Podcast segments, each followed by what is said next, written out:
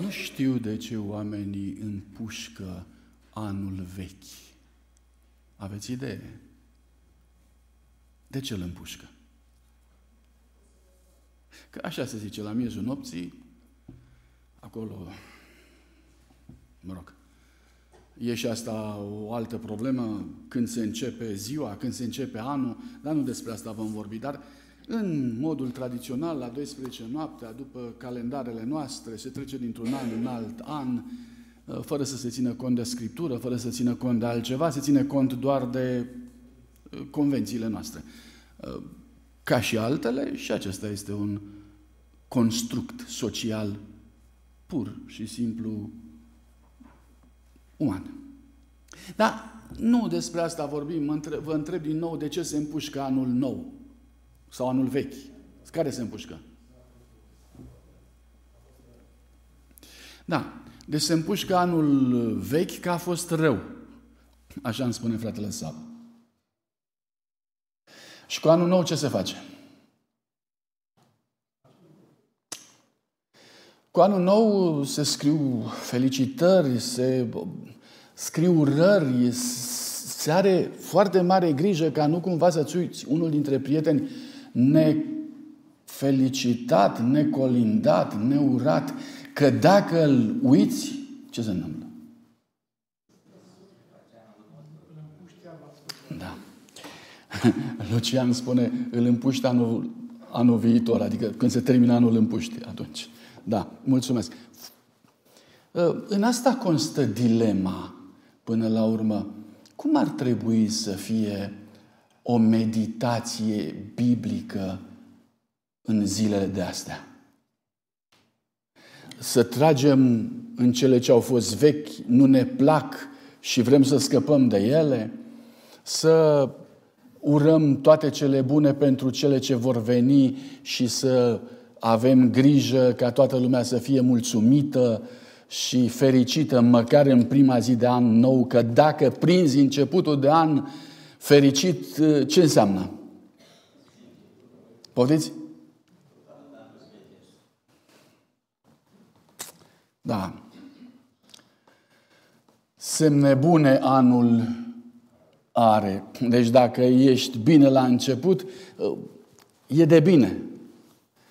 Fraților, pentru mine lucrul ăsta a fost o mare dilemă, mă repet, și atunci, pentru că n-am știut foarte bine cum să abordez situația aceasta, am zis ce ar fi să găsesc un model de cum ar trebui să se scrie atunci când se numără anii. Pentru că aș vrea să înțelegem bine, anii se numără în Isus Hristos deși noi încercăm să numărăm anii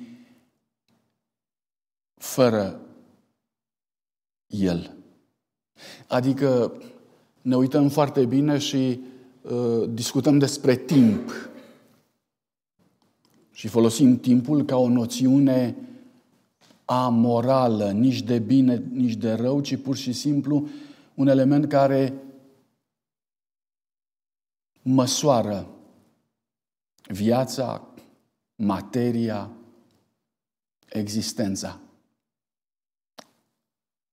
Dar nu e așa. Iisus Hristos spune la un moment dat, eu sunt calea, adevărul și viața. Și viața cei? Dacă nu cumva ai timp. Vom vorbi, de asta, vom vorbi despre asta în întâlnirea noastră viitoare, mâine dimineață sau dimineață.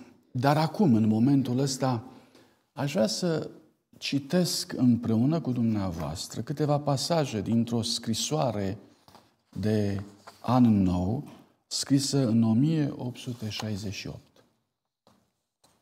1868. Nu veți spune, ăstea de ale vechi.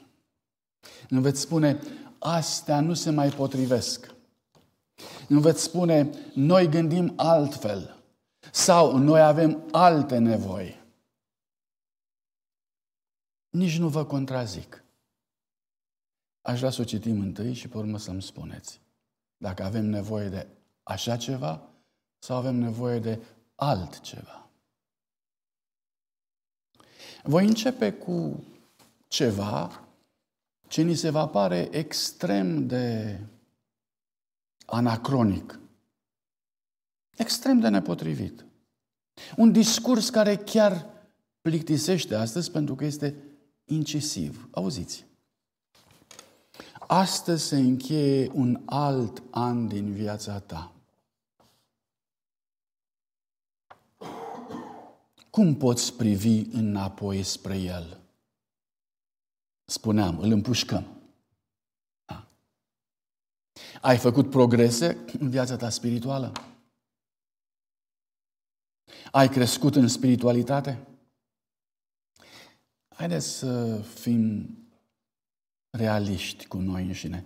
Ne punem noi astfel de întrebări? Sau suntem obligați să ni le punem? Adică ni se spune aici, dar eu n-aș vrea să mi le pun. Vreau să vă întreb, vreau să mi le pun sau nu? E confortabil să le pun sau nu? Da sau nu? Hai, ziceți. Nu, vă spun eu, nu-i confortabil. Fug de ele.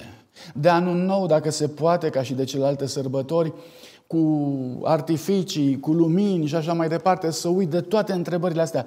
Sunt întrebări care deranjează confortul nostru pe care îl căutăm în zilele astea. Auziți? Ai răstinit euul împreună cu patimile și poftele lui? Să-mi pun eu întrebarea asta de anul nou? Încă o dată, nu așa că nu se potrivește. Ai un interes crescând în studierea Cuvântului lui Dumnezeu? Păi de anul nou?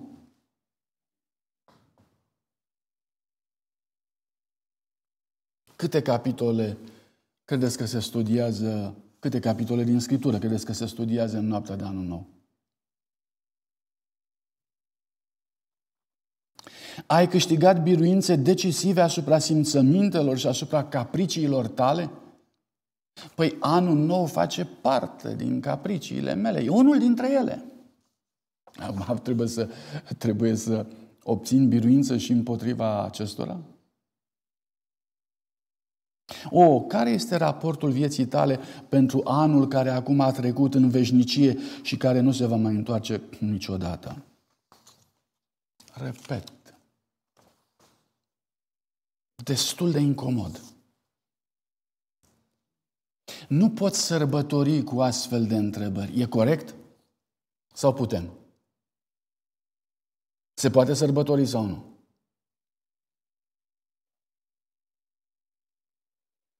Îmi veți spune, nu se poate. Astea sunt întrebări făcute special pentru ca să nu mai bei uh, Coca-Cola la masă. Că ți se pune în gât, nu mai poți. Da, vă las pe dumneavoastră să hotărâți.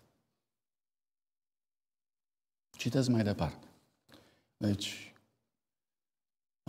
citim aceste gânduri și aceste vorbe din 1868. Le tot citim. Ne sunt puse pe masă să ne întâlnim cu ele.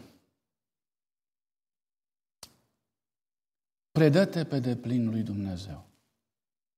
Părăsește fără rezerve totul și caută acea pace care întrece orice pricepere.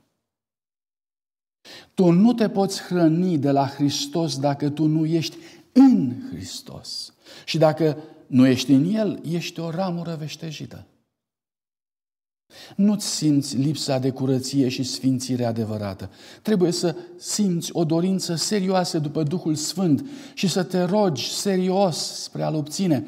Nu te poți aștepta la binecuvântarea lui Dumnezeu fără a o căuta. Dacă folosești mijloacele la îndemâna ta, vei experimenta o creștere în har și te vei ridica la o viață mult mai înaltă. La mulți ani! Cam așa gândește Dumnezeu. Așa, așa este înțeles din Sfânta Scriptură noțiunea aceasta de mântuire cristică în viața noastră.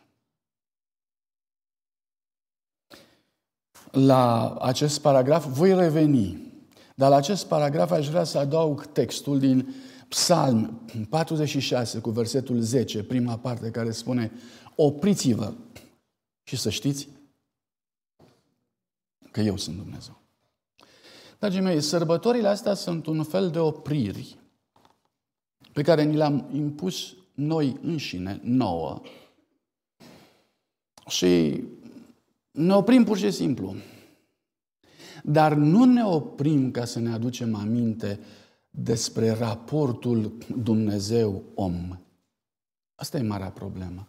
Textul spune să știți că eu sunt Dumnezeu. Oprește-te, ia-ți timp să cugeți la asta, să știi că eu sunt Dumnezeu și tu ești cine ești. Să știi că Dumnezeu nu are început, nu are sfârșit, este din altă zonă existențială pe care nu o poți înțelege, la care nu poți ajunge. Realizează distanța între tine și El și numește o măreție, numește o slavă, numește o glorie. Pentru ca să ai o motivație pentru închinare, pentru că dacă nu descoperi măreția, slava și gloria, nu te vei pleca niciodată cu fericire în a te închina. Vei considera închinarea ca fiind obligatorie sau formală sau altceva. Dar închinarea trebuie să vină de aici, din a descoperi cine este Dumnezeu. Și aici spune, opriți-vă în momentul când te oprești. Nu există altă logică, alt sens al opririi decât descoperă-L pe Dumnezeu.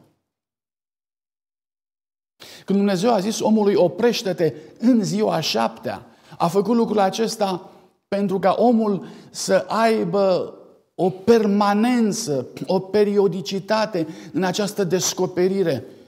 Și odată pe săptămână, în ziua aceea care amintește de sfârșitul creațiunii, omul să-și pună toate puterile lui în a descoperi cine e Dumnezeu. Și pentru asta n-am mai gătit, pentru asta n-am mai lucrat, pentru asta n-am mai curățat haine, nu le-am mai spălat, pentru asta ne-am ocupat, numai pentru asta, pentru că am zis noi, puneți toate puterile ființei tale să-L descoperi pe Dumnezeu. Dar la anul nou, la anul nou,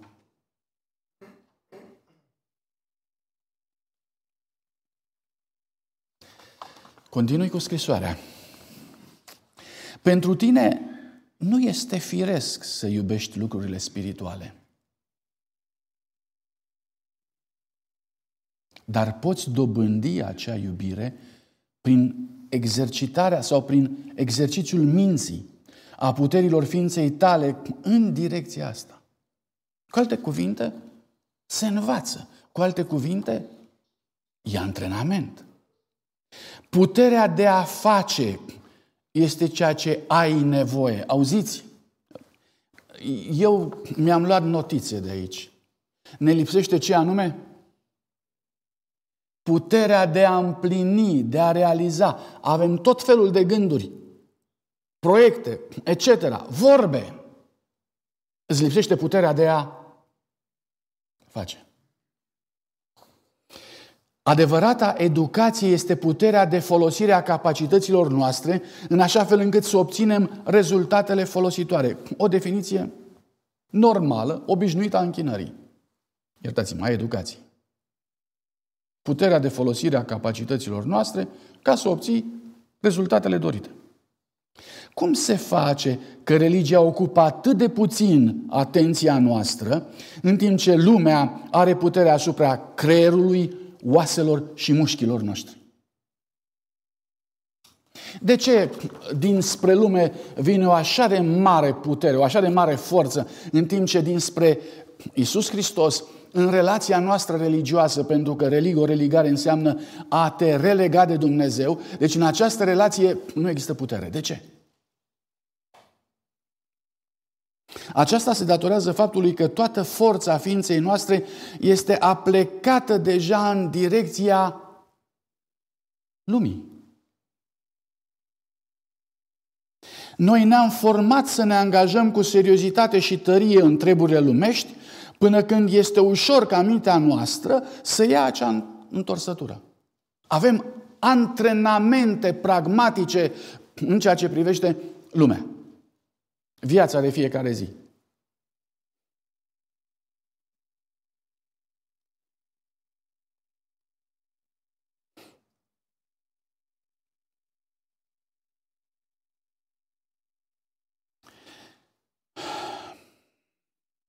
Din cauza aceasta, creștinii găsesc că viața religioasă este atât de grea, iar viața lumească este atât de ușoară.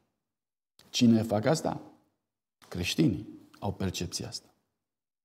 Capacitățile au fost formate să-și exercite forța în acea direcție. În viața religioasă există un simțământ față de cuvântul lui Dumnezeu, dar nu există o practică în viață. Vorbim, avem idei, facem comp- compuneri, facem predici, ținem discursuri, știm să vorbim. Frumos. Dar lipsește practica în viața de fiecare zi. Cultivarea cugetelor religioase și a simțămintelor devoționale alcătuiesc o parte a educației. Cu alte cuvinte, ține de educație. Suntem sau nu suntem educați? Ce părere aveți? Suntem sau nu suntem educați? Uh, revin ca să înțelegeți întrebarea. Cultivarea cugetelor religioase și a simțămintelor de devoțiune se obțin prin educație. Suntem educați sau nu? Suntem obișnuiți să cugetăm spiritual, religios? Avem o viață devoțională? Suntem educați sau nu? Nu întotdeauna tăcerea înseamnă profunzimea gândirii. Acestea ar trebui să influențeze și să stăpânească întreaga ființă. Obiceiul de a face bine ne lipsește. Există acțiuni Există, există momente de elan, iertați-mă, sub influențe favorabile, dar a cugeta în mod natural și bucuros asupra lucrurilor divine nu este principiul conducător al minții. Al minții. Cu alte cuvinte, ă, când ai un moment liber, unde ți se duce mintea? Aici zice, a cugeta în mod spontan, natural, bucuros asupra lucrurilor divine. Nu este principiul conducător al minții. Radiografia asta despre care vorbim se face la sfârșit de an pentru ca să știm uh, ce avem de făcut la început de an. Deci, din momentul ăsta, fiecare dintre noi trebuie să ia câte un gând, două, trei, care să reprezinte făgăduințele sau juruințele noastre de început de an pe care trebuie să le aducem înaintea lui Dumnezeu. Vă rog frumos, luați ceva pentru noul an. Vom crește spiritual dacă mintea va fi continuu ocupată cu lucrurile spirituale. Punct. Nu suntem ocupați continuu cu lucrurile spirituale, spuneți-mi ce se întâmplă cu mintea. Poftiți? Se micșorează în dimensiune și calitate. Profunzimea de gândire, frumusețea de gândire se reduce extraordinar de mult. Proporțional cu cât de ocupată ține mintea cu lucrurile spirituale. Dar numai a te ruga pentru aceasta și cu privire la aceasta nu va satisface nevoile celui în cauză. Tu trebuie să-ți obișnuiești mintea să se concentreze asupra lucrurilor spirituale. Exercițiul va aduce putere. Adică munca. Te pune la treabă. Acolo se formează puterea, mușchii. Exercițiul minții. Mulți dintre cei care mărturisesc a fi creștini au șanse să piardă ambele lumi. M-a surprins lucrul ăsta. Nici lumea asta, nici cealaltă. E cea mai nefericită poziție. Să le pierzi pe amândouă? A fi jumătate creștin și jumătate lumesc înseamnă 1% creștin și restul lumesc.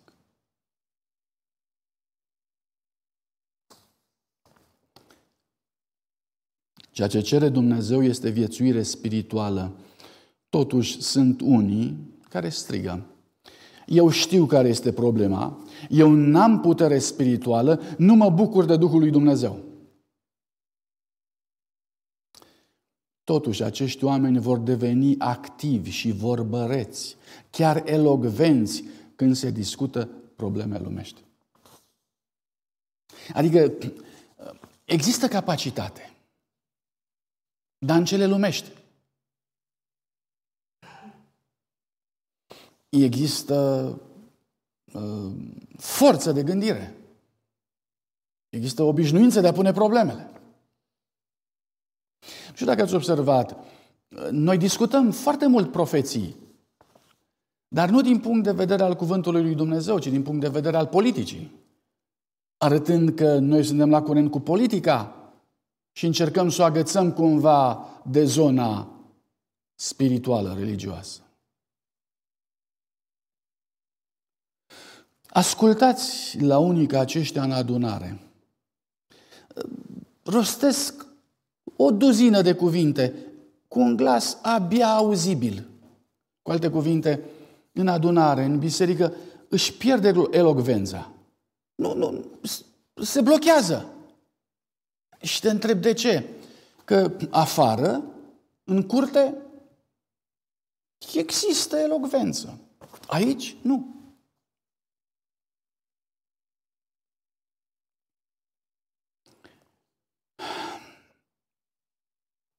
Aceștia sunt bărbați și femei care aparțin lumii. Ei au cultivat înclinații lumești până când aptitudinile lor au ajuns puternice în această direcție. Totuși, ei sunt tot așa de slabi cu privire la lucrurile spirituale ca și copiii, când ar trebui să fie puternici și inteligenți. Lor nu le place să stăruie asupra tainei Evlaviei, nu cunosc limba cerului, nu-și educă mintea în așa fel încât să fie pregătiți să cânte cântările cerului, să se delecteze în exerciții spirituale care acolo vor atrage atenția tuturor. Nu mă interesează atât de mult partea negativă, deși și radiografia aceasta uh, uneori ne dă de gândit. Avem nevoie să vedem cam ce e pe dinăuntrul nostru. Dar uh, Faptul că sunt provocat să aud cântările cerului, mi se pare extrem de frumos. Câți dintre noi s-au concentrat, au visat, au dezvoltat gândul acesta? Pretinși creștini, adică creștinii lumești, nu sunt familiarizați cu lucrurile cerești. E o dureroasă observație făcută de anul nou. Ei nu vor fi niciodată aduși la porțile noului Ierusalim spre a se angaja în exerciții care până acum nu i-au interesat. Adică nu, nu vom putea să facem exercițiile care ne lipsesc aici la poarta noului Ierusalim ca să ne obișnuim atunci cu noua realitate. Ei nu și-au format mintea să se delecteze în consacrare și meditație asupra lucrurilor lui Dumnezeu și a cerului. Atunci, cum se pot ei angaja în slujirea cerului? Cum să se delecteze cu cerul spiritual, curat, sfânt, când acesta n-a fost plăcerea lor pe pământ? Chiar și atmosfera va fi curățită acolo. Dar ei toți sunt neobișnuiți cu ea. Când erau în lume, urmărind vocațiile lor lumești, ei știau exact ce trebuie să facă. Clasa mai de jos a aptitudinilor fiind exersată constant, a crescut, în timp ce puterile mai înalte și nobile ale minții, nefiind întărite prin folosire, sunt incapabile să trezească deodată exercițiile spirituale. Lucrurile spirituale nu sunt sesizate pentru că sunt văzute cu ochii iubitorilor de lume, care nu pot evalua valoarea și slava celor divine mai presus de cele trecătoare. Mintea, din nou, trebuie educată și disciplinească să iub- disciplinată să iubească curăția. Iubirea trebuie să fie încurajată pentru lucrurile spirituale. Da, trebuie să fie încurajată dacă vrei să crești în harul și cunoștința adevărului. Dorințele de bunătate și sfințire sunt în, în stare bună, în măsura în care sunt active. Dar dacă se opresc aici, nu mai folosesc la nimic. Planurile bune sunt binevenite, dar se vor dovedi de niciun folos dacă nu sunt hotărât aduse la îndeplinire.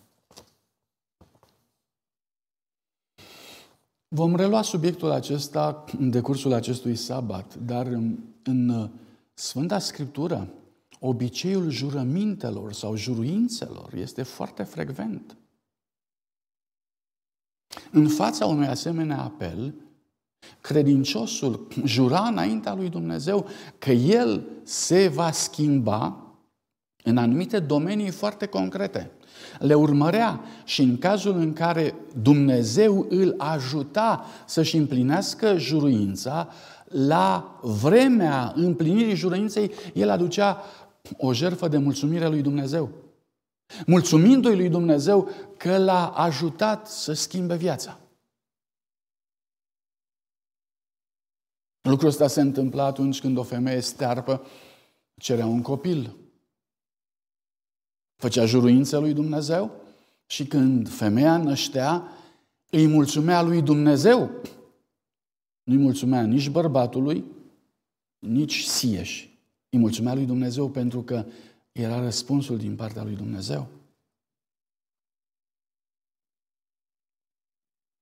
Mulți vor fi pierduți în timp ce speră și doresc să fie creștini, dar nu fac niciun efort serios, de aceea vor fi cântăriți în balanță și găsiți ușori.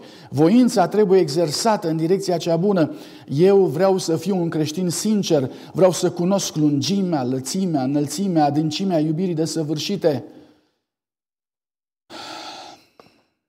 Elementul curat al iubirii va dezvolta sufletul pentru realizări mai înalte, pentru creșterea cunoștinței despre lucrurile divine, așa încât el nu va fi satisfăcut cu puțină plinătate. Mulți creștini n-au simțământul puterii spirituale pe care ar putea o dobândi dacă ar fi tot atât de ambițioși, zeloși, stăruitori, să câștige cunoștința despre lucrurile divine, precum sunt pentru a obține lucrurile fără valoare și pieritoare ale acestei vieți. Putere spirituală. Nu suntem noi aceia care, eu știu, trăim această agonie. Doamne, suntem prea slabi. Doamne, uh, ca și Gedeon, unde sunt minunile de altă dată? Unde este puterea poporului tău de altă dată? De ce nu faci acele lucruri cu noi? Și răspunsul este simplu, pentru că nu vă exersați nu vă exersați în această în acest dimensiune, al, dimensiune a puterii spirituale. Mulțim de oameni care se numesc creștini, se mulțumesc a fi pitici spirituali. Ei nu sunt dispuși să-și ia ca țintă mai întâi împărăția lui Dumnezeu. În consecință, Evlavia este o taină ascunsă pentru ei și nu o pot înțelege. Ei nu-L cunosc pe Hristos în mod experimental. Nu îl cunosc. Vă mai rețin atenția cu încă o pagină și vom încheia. Dacă acești bărbați și femei care sunt mulțumiți cu starea lor pipernicită și schiloadă cu privire la lucrurile divine ar fi transportați deodată în ceruri și pentru o clipă, așa, în idee de blitz, Ar fi martor la înalta și sfânta stare desăvârșită care se află acolo. Propoziția rămâne deschisă și urmează o paranteză. Și anume, cum e acolo? Fiecare suflet umplut cu iubire, fiecare față strălucind cu bucurie, muzică încântătoare, în sunete melodioase care se înalță spre onoarea lui Dumnezeu și a mielului, neîncetate fluvii de lumină, curgând asupra sfinților de la fața celui care stă pe tron și de la miel și ar fi lăsat să înțeleagă că există bucurie mai înaltă și mai mare pentru a fi experimentată, pentru că cu cât primesc mai mult din bucuria lui Dumnezeu, cu atât mai mult este sporită aptitudinea lor de a mări și mai mult bucuria veșnică și astfel să primească provizii noi și mai mari de la izvoarele nesecate ale slavei și fericirii de nespus? Se încheie paranteza. Dacă ar vedea lucrurile astea, atunci ar putea astfel de persoane, întreb eu, să se amestece cu mulțimea cerească, să participe la cântările lor, să suporte slava cea curată, înălțătoare și transportatoare de bucurie care emană de la Dumnezeu și de la miel? Nu este o întrebare retorică. Este un exercițiu la care suntem chemați toți. Fiecare. V-ați gândit cum e? Eu ce aș face dacă sunt acolo? Eu cum aș cânta dacă aș fi acolo? Eu cum m-aș bucura? Aș reuși să fiu fericit sau n-aș reuși să fiu fericit? Îmi place sau nu-mi place?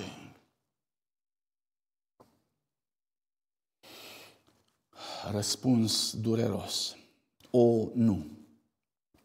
Timpul lor de probă a fost prelungit cu ani ca ei să poată învăța limba cerului, să poată deveni părtași ai firii dumnezeiești.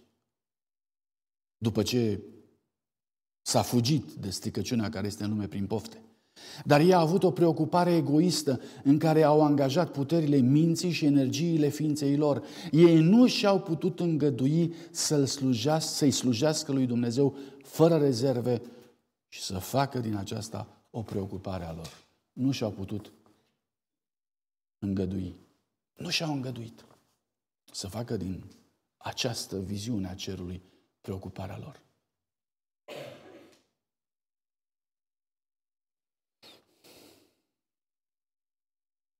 Primul loc trebuia să-l ocupe întreprinderile lumești și să consume cele mai bune putere ale lor, iar lui Dumnezeu era consacrat doar un gând întreagăt.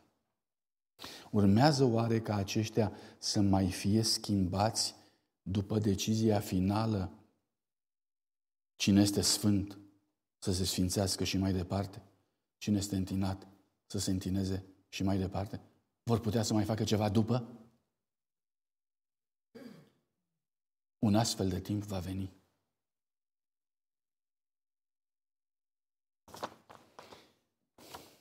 Nu știu, mi se pare aici că cel ce scrie găsește valoarea anului nou tocmai în momente de felul acesta. Un astfel de timp va veni. Ca și anul nou. Așa va veni și veacul cel nou. Numai evlavia experimentală, sinceră, este aceea care îți poate da un caracter curat și înălțat și te poate face în stare să intri în prezența lui Dumnezeu care locuiește în lumină de, ne- de neapropiat. Caracterul ceresc trebuie să fie obținut pe pământ sau nu mai poate fi obținut deloc. Acum sau niciodată. Aici sau niciunde. Atunci începe îndată. Nu te legăna în speranța că va veni un timp când vei putea face un efort serios mai ușor decât acum. Fiecare zi mărește distanța dintre tine și Dumnezeu. Pregătește-te pentru veșnicie cu un astfel de zel cum nu l-ai, manif- nu l-ai manifestat încă. Și încep uh, urările de anul nou. De aici. E urare. Educă-ți mintea să-i placă Biblia. Urare de anul nou. Să-i placă adunarea de rugăciune. Să-i placă ora de meditație și mai presus de toate, ora când sufletul comunică cu Dumnezeu. Caută să ai inclinații cerești, dacă dorești să te unești cu corul ceresc în locașurile de sus. Pentru viața ta începe acum un an nou. În cartea Îngerului Raportor este întoarsă o pagină nouă, care va fi raportul înregistrat pe paginile ei. Să fie el pătat de neglijență față de Dumnezeu, de sarcini neîmplinite, ferească Dumnezeu, fie ca acolo să fie înregistrat un raport de care nu-ți va fi rușine să fie descoperit spre a fi văzut de oameni și de îngeri. Amin. Scrisă pe data de 27 iulie 1868, Greenville, Michigan. Poate avem ceva de învățat de aici.